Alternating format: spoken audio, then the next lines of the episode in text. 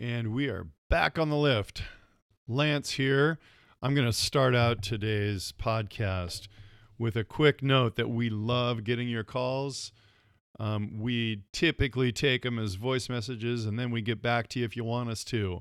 Let me give you our number. It's 253 260 4577. If you want to go on the air and you think you have something entertaining to say or something informative to say, go ahead and say it and just reference on there that we're free to use it on the air. That'll save us some hassle of getting back to you and so forth. Make sure you say your name. Make sure you leave us a phone number if you want to maybe even be interviewed by us for an upcoming episode. Um, or if we just want to get more information from you. We always have fun talking to our listeners and getting back to you. Sometimes we'll just do it by text too. But we love your calls. So we look forward to hearing from you. And I think you're really going to enjoy this episode today. We've got a good friend of mine, Chris Mayer, who's going to tell us his um, his solutions really to dealing with the COVID era. And so we'll be right back with you.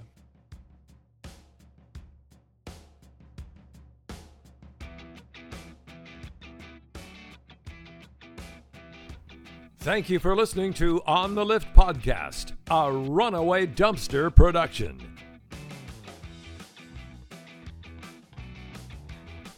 Live from Greenwater Studios, this is On the Lift Podcast, your weekly show that is ultimately about skiing. This is the show that ducks the rope, earns some turns, dances in ski boots, poaches hot tubs, closes the bar, and still makes it on the first chair. Here's your hosts, two dudes who rip the pow, shred the gnar, and tell the tales Lance Hester and Michael Gore. And we are back on the lift. Lance here, no mic today. Uh, we have got a good friend of mine, Chris Mayer, um, who is an avid outdoorsman. He has coped with the end of the um, last ski season uh, when the mountain all got shut down. He has jumped right into the uh, newest ski season, the one we're experiencing right now. It's the 30th day of Jan- of uh, December right now, and Chris has already got several days in. But I am just so stoked to have you on here, Chris. How you doing? I'm doing great, Lance. Thanks. Great. Well, thank you again for your time. Chris, let's just uh, introduce yourself to our ski to our skiing community that that we talk to on this podcast. Um, why don't you tell us a little bit about you know how you got into skiing, and uh, Sure. and then we'll get into what you like to do now.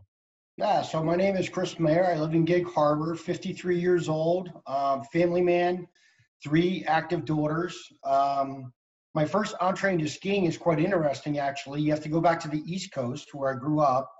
Uh, I was in seventh grade and I was put on a bus after a cast party that my oldest brother was a senior at the time, was in Jesus Christ Superstar. Um, Like at the It high was- school, the high school musical for Yeah. the year. All right. and I'm in seventh grade, and I had my first sip of, I'll call it root beer. Anyway, I had to answer the bell, wake up early, get on a bus for the school. Didn't even know how to snowplow. And on um, there's a run there called Fifth Avenue, and I would ski 30 yards and just fall down. And then near the end of the bottom of the trail, I came too close to the edge, and I hit a tree and a rock, and then had to get taken down by toboggan by ski patrol. And that's So day that- number one ever that was skiing. day number one. Oh Yeah, my gosh, that's that's classic. Oh geez. So well, 40 years ago. you're from Massachusetts, right? I Uh, born in Massachusetts and grew up in a little bit New York. And Oh, okay. So you were skiing somewhere in in upstate New York at that time? Yeah, a lot of upstate New York, a lot of Massachusetts, Vermont, New Hampshire, and Maine.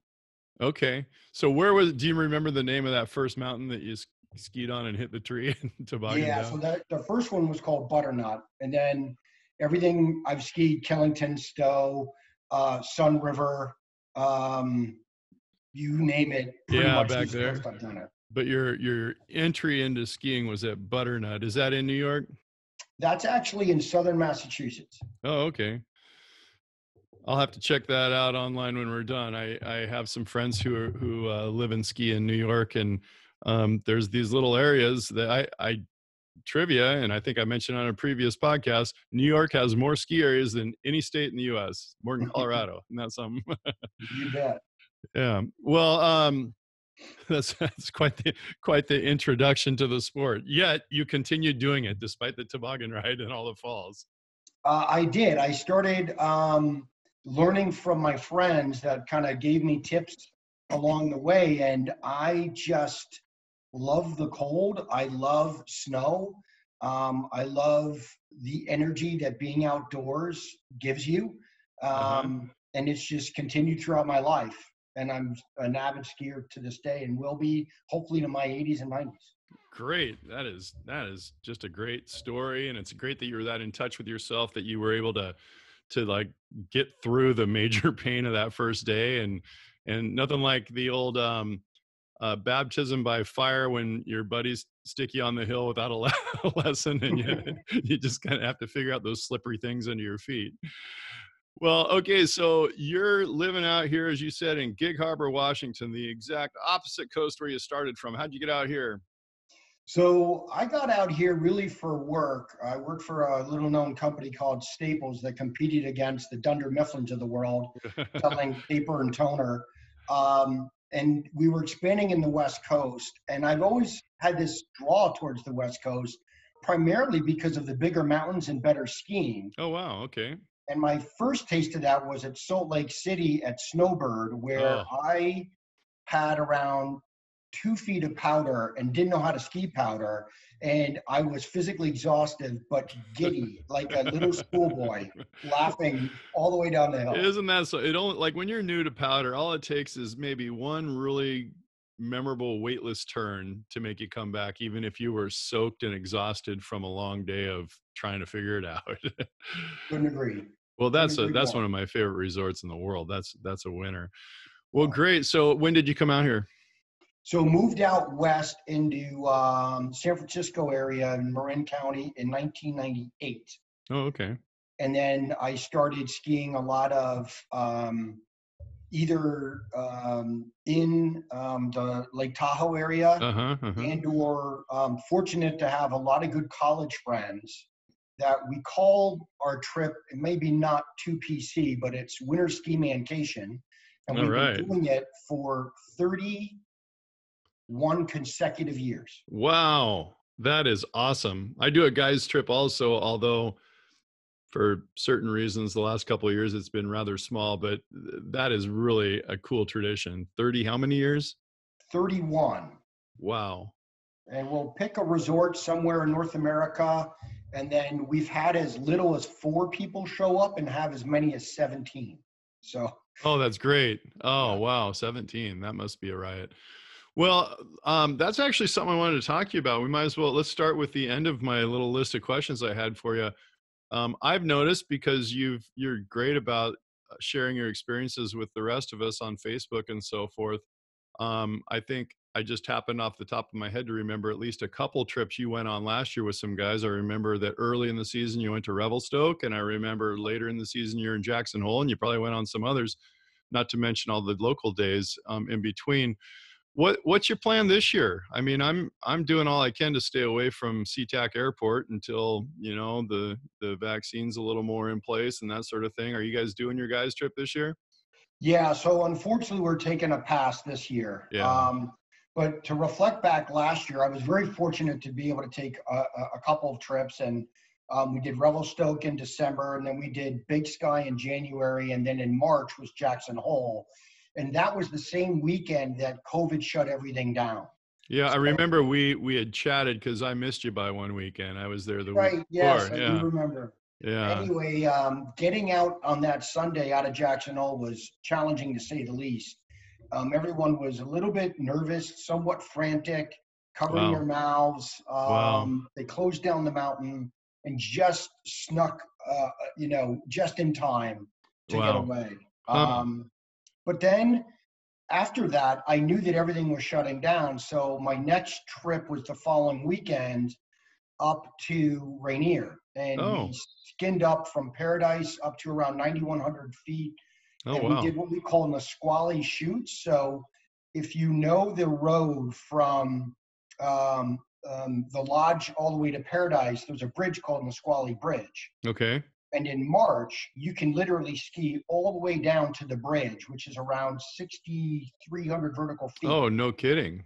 and then you just hike off the bridge to the little parking lot, and then you do a shuttle um, service between that parking lot to pick up the car that was dropped off at the top of Paradise. Oh wow! So you you probably well I know you told me before we started recording that you heard the interview with Colin, and Yes. I know that you're you're good friends with Colin and his whole family. Um, I haven't entered that world. I have all the stuff. I've just never done the you know the uh, AT gear and the you know using it and and skinning up and going to these places that are well beyond any lift service. Um, have you done a lot of that? I, I, have, and really, it, it's it's a funny story because back in 2009 or 2008, um, another good friend of mine, Peter Bortel, was over my house, and I had kind of the dad weight on. I was probably tipping the scales at 248. I'm I'm like a little under six one, and I realized like I'm really going downhill. I have to change my behavior and how best to do it than to get into shape and started getting into the mountaineering kind of aspect of the world. At this point, I didn't own any AT setup. Um, so I set a goal for myself and kind of Peter challenged me and egged, egged me on. Um, to Peter, do that? Or are you kidding me? Come on. Yeah. I love that guy. He's also competitive too. yeah, so we're, we're both pretty competitive, and we both set a challenge to summit Mount Rainier with a bunch of, of our other friends that joined us. Um, but that really gave me a love of, of mountaineering, and then combining the love with skiing. The next year in 2010, I started doing deep research on randonnée or um, AT skiing, and I Uh-huh. bought my first set uh, back in 2010, and it was a Right. it was a, a set of black diamond, really light skis. They were like 160 in length, 85 underfoot. Um, a pair of Scarpa super light boots and and Dynafit bindings. Um, and then I got so excited and I used them and abused them. Um, they became my rock AT skis, and I got my next set in 2016 okay. And this set was a little bit um, bigger. It was around 175 in length, 95 underfoot. They were called Blizzard Zero Gs, super light skis. Um, and I upgraded the binding to something called Marker Kingpin, which is as close to an alpine binding you can get in an AT binding. Okay. Um, super locked in and very easy to use. Um, and I continue to use Scarpa boots. I love Scarpa boots. And they're light, Um, huh? And then then I just realized, well, okay, uh, I'm skiing powder, but I'm sinking too much. So I need powder AT skis. So this year I got another set of what we call Blizzard um, uh, rustlers. And they're 180, they're a little bit longer. They're basically, oh, 110 underfoot. And then I bought a new pair of boots, then the same marker kingpin binding. So wow. everything is interchangeable now, at least in those two latest sets. Oh, good. Well, I, I don't know much about that world, but I guess my question for you is do you go up and skin up and, and get into the AT world during the middle of ski season when the lifts are open? Or is this something that you only do like after the lifts close for the year or before they mm. open? So I do both. Okay. Um, but I'm doing much more backcountry now because of the challenge COVID has posed to the skiing community Yeah. and our inability to um, get a locked in confirmed spot um, into our local mountain here, which is Crystal. Yeah. Um, That's been so tough. yeah, to answer your question, it, it's really a blend. If I can get in inbounds and the snow's good, great. If I got to go find powder, I'm more than happy to hike for it. Oh, that's that's that's exciting. I'll have to I'll have to uh, piggyback on you one of these days and and figure out how to do it, how to make use of that stuff sitting in my garage.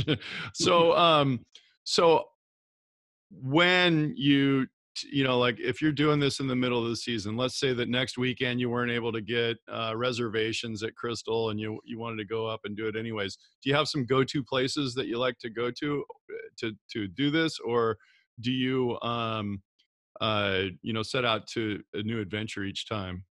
Yeah. Um, so the older I get, the more comfortable I feel with familiar places. But I'm enough. also a, looking to expand my horizons as well. But I would say my go-to is Rainier because of the um, elevation of starting off at the low 5000s. You usually get better snow quality. Okay. It's also beautiful. The challenge with Rainier is the gate.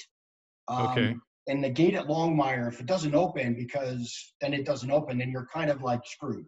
Okay. So um, then there is in Crystal, there's some a lot of backcountry that's made available. There's the Gold Hills approach, and there's some other kind of approaches that you can take on the opposite ridge line of the mountain itself. Um, So, I'll like, if you go up behind Gold Hills, there, I know there's a couple routes to get up there. Back when I was in middle school, and I'm sure some of our older listeners who are local would remember this. There was a chairlift that went out of the the far left, like above Lot B, or not Yep. B, excuse me, C, and it went up the east side there. And um, and you know, but back in in seventh grade, it was just a way to get over to the main area. We didn't, you know, know that maybe it would have been a great place to, you know, do Yeah. some mountaineering, some some backcountry skiing, and and so forth. Is that kind of where you're talking about going?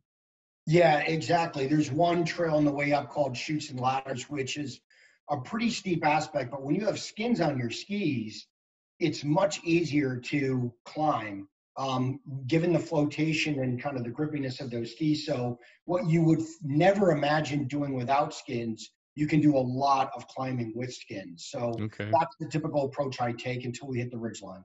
Do you use the same skis inbounds? I do. And people scratch their head at me and they're like, why are you using AT skis? They're not alpine. Uh huh. But again, there is a difference in AT quality of gear Uh huh. and the marker kingpin bindings. I will swear up and down, I can ski with the best of them inbound, outbounds in terms of speed and feel confident. Oh, good. Oh, interesting. Interesting. I just was sort of going along here, assuming you had a couple different sets for you know inbounds as well. But that's that's really neat that you're able to like combine forces and just have uh, one setup that you're. Well, it sounds like you have multiple setups, but but you know keep with the same type of gear for both types of skiing. Yeah. So, um, well, okay. So, have you been uh, in the backcountry yet this year? Yeah, my last uh, backcountry tour was uh, this past Saturday. Um, and we did two loops up in Gold Hills. I was with actually Bill Coughlin and Colin, the gentleman you mentioned earlier. And uh, it was very nice day. We got uh, two loops of eight inches of fresh powder. Um, and we were Wow. breaking our own trail and just having uh, a day of it. It was phenomenal. Oh, that's great. So it was just you, Bill, and you said Colin as well. Correct. Oh, great. Well, one thing I've always admired about you, and I and I hope that you know, I, I wish this for for anyone who's in, uh, you know, into skiing or into spending time in the mountains, um, is that you've got a, uh, you know, I've, I've bumped into you on the mountain biking trails nearby. I, I certainly see your posts, and I know we talk about skiing and that sort of stuff. But you got a great group of of uh, of friends, you know, that you're able to to do these things with, and and it makes it you know sort of an accountability thing too you know so hey I, let's go skiing this weekend and then you got no excuses to you know decide it's time to mow the lawn or something instead it's uh it's a core group of dudes that seem to have a lot of fun together Yeah, I feel very fortunate to have landed, um, given my my my my old age here, um, with a group of guys that still like to get after it, uh-huh. um, but are also smart enough to know when not to push the envelope. Right? Yeah. I think that that's an important aspect for anyone getting into the backcountry. I think so. And I think, um, well, Colin's going through all the training, so he'll be able to teach you guys what you don't already know and uh, pass that on. And, and what's kind of ironic there is he's the young guy, but, Yeah. um, but you know, it's, it's gone beyond just a few guys getting together that you and, and Bill and Peter and, and others have passed on to guys like Colin, a passion for being in the outdoors. I just think is amazing. I just think that's awesome. And, and uh, I just think it's a great thing that you've been able to turn this into a uh, not just your thing, but your family thing. You know, it's Yeah, yeah, it's funny, Lance, you bring it up because you know people would think, well, why do you need three sets of skis? And that feels selfish, but in reality, I have two daughters that I have introduced to AT skiing and backcountry skiing, and they are getting bitten by the bug, and their and their feet are just big enough. If they wear a really thick expedition sock, they'll fit into my two other sets. So now I can tour with my girls. oh, that's great. Oh, wow. How do they like it? They loved it. Uh, last time we went up, um, we celebrate something called White Friday. That is the day after Thanksgiving when most people stand in line or unfortunately by plastic. We go to Rainier and we snowshoe and either like dig a snow cave. And this time I set up my two oldest daughters with AT sets and we went up to Pan Face and skied down it and got five inches of fresh powder and sun. They had a great time. And they loved it too. Yep. Oh, that's great. Well, they're both very athletic, and and I know they love uh, you know hanging out with you, and you guys have a great family, and, and I just think this is it's wonderful stuff to have traditions like that, especially on a time when you could all go to the mall and go separate directions and come home angry. so it sounds like a better deal to me.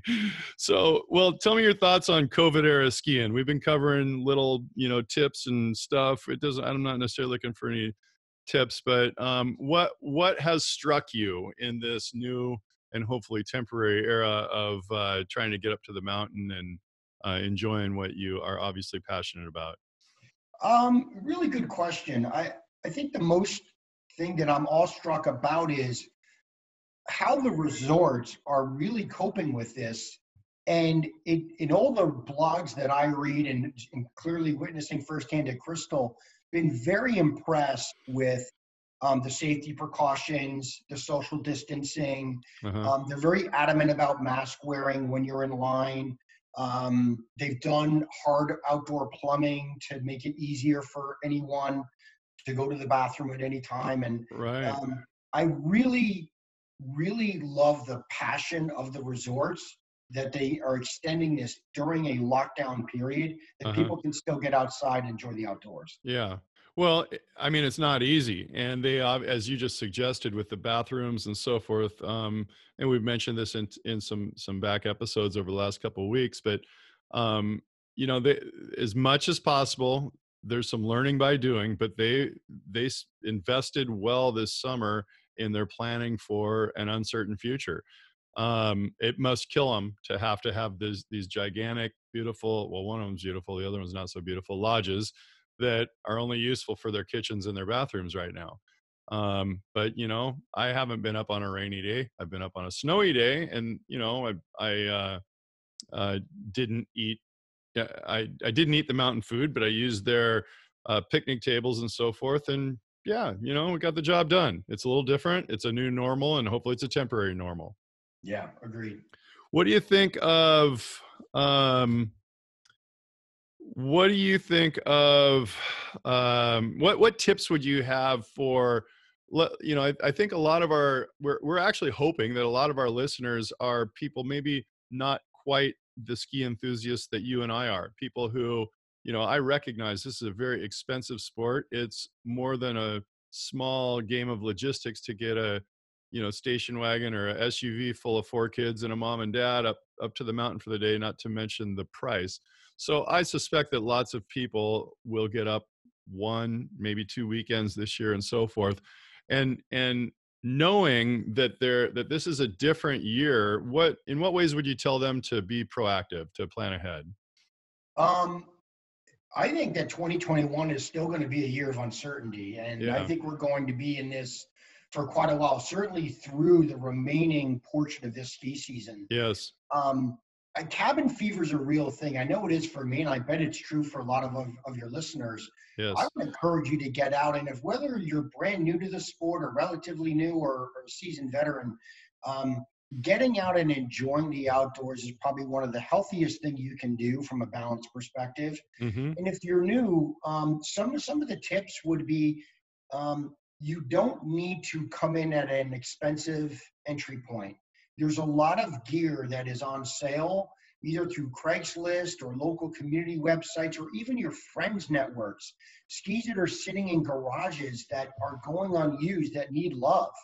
And there's no reason why you should go and buy a new setup if you're kind of learning or dipping your toe in the water into the sport. Uh-huh. Um, and that's certainly true for children that are growing, right? I mean, there's yeah. a huge community that just cycles through ski gear. Um, right. So, from a cost perspective, that's that's one tip. Um, I think as people gravitate towards the love of skiing and then the love of outdoors and hiking, they'll probably end up combining all three into the evolution of AT. Uh-huh. Um, I think that industry is literally taking off because of COVID. Interesting. And I would continue to see that meteoric rise happen. Interesting. Well, you know, I, I think the vast majority of our listeners were super um, disappointed, not in the mountains. I think they made the right decisions and so forth to close down when they were not prepared um, for this whole thing back in March. But you know, disappointed from the standpoint of they're skiers. They love to be in the mountains. Let's you know, let's go do this thing, and then, then they couldn't. So I'm loving hearing about the AT equipment and your experiences doing that. Um, do you have any particular like uh, resources or training to recommend? Now that could range from like uh, avalanche safety courses down through YouTube posters. Yeah, uh, absolutely. First and foremost, I think this is kind of number one on the list, and, and that's the 10 essentials that you should always bring, um, whether you're hiking, snowshoeing, or in the backcountry. The 10 essentials are critical. Um, one of the things that I did in learning how to AT was um, I talked a lot to people that have been actively doing it and pursuing it. There's also a magazine, a, a periodical that's still print for those that read magazines called Backcountry.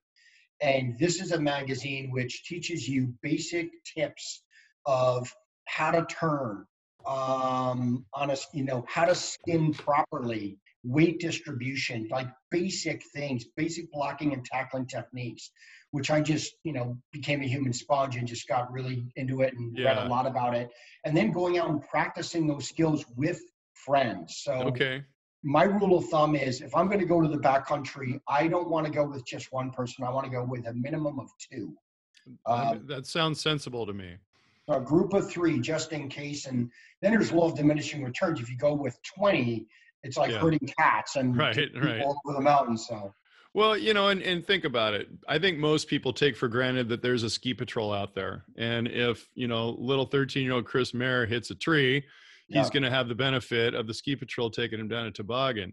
If just you and me go in the backcountry and I get hurt, it may be more than you can handle to get me out of there if it's something significant where I, I'm not mobile, you know? And yeah. so, yeah, I, I really like that, that advice of having three of you on point when you when you go up and do that just like you did last weekend well and good for you that you've got this amazing network of of recreation buddies that that i would imagine it's not hard to put together a team of three when you're when you're going out to do those sorts of things yeah and i, I would also add though lance that um, regardless of the conditions of the season whether it's late spring or a two foot dump which we're actually expecting quite a bit of snow tonight yeah. Um, you've got to go and know how to use an Avi beacon, a uh-huh. shovel, and a probe.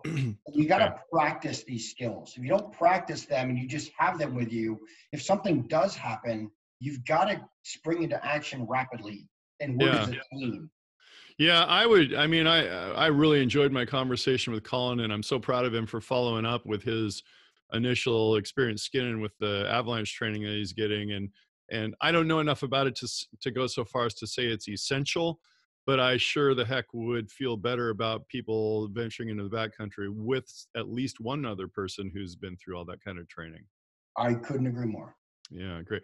Well, one of the, I, I guess, from a, a big, big picture perspective, it sounds like your greatest tip for coping with COVID era skiing and and the logistical issues it brings and and that sort of thing is to be to, to open your mind to diversifying, to getting away from only in inbound skiing and uh, thinking about getting some AT gear and nosing around on the internet and seeing what it looks like. If I mean, there's probably viewers or viewers, listeners who don't even know what we're talking about. So um, hopefully they can Google it and see how they feel about uh, earning their own turns and not having to buy a lift ticket.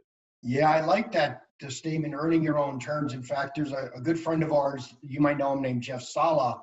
Prior to him getting into the AT setup, he would hike with his alpine boots and his backpack uh, on snowshoes with his alpine skis in an A-frame and hike up and then transition into his alpine skis. So you don't even need the AT setup if you have a love and a thirst for the outdoors yeah. and getting some fresh turns. Right. Just do it safely. Yes. You know, learning about snow crystals and what it takes for those things to fall down and kill you is is uh, you know, not something that could be understated. So overstated. Well, Chris, this has really been a great conversation. I um, really appreciate your time today. I really appreciate your perspective. It's always a blast talking to you and running India. And and uh, you know, due to the COVID era, I know that I'm not bumping India as much anymore. But I'm glad we were able to be intentional and have this conversation.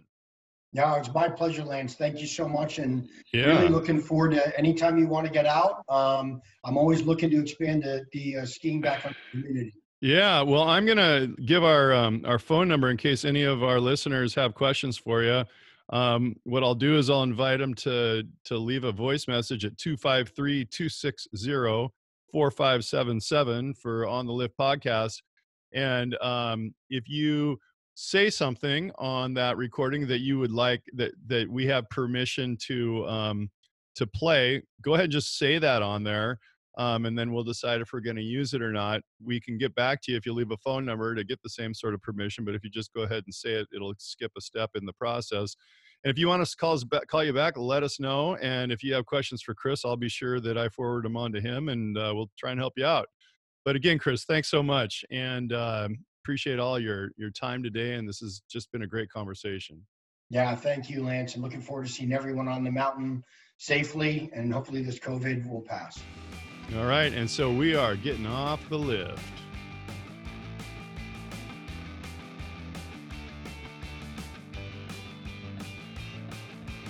On the Lift podcast is a production of Runaway Dumpster LLC.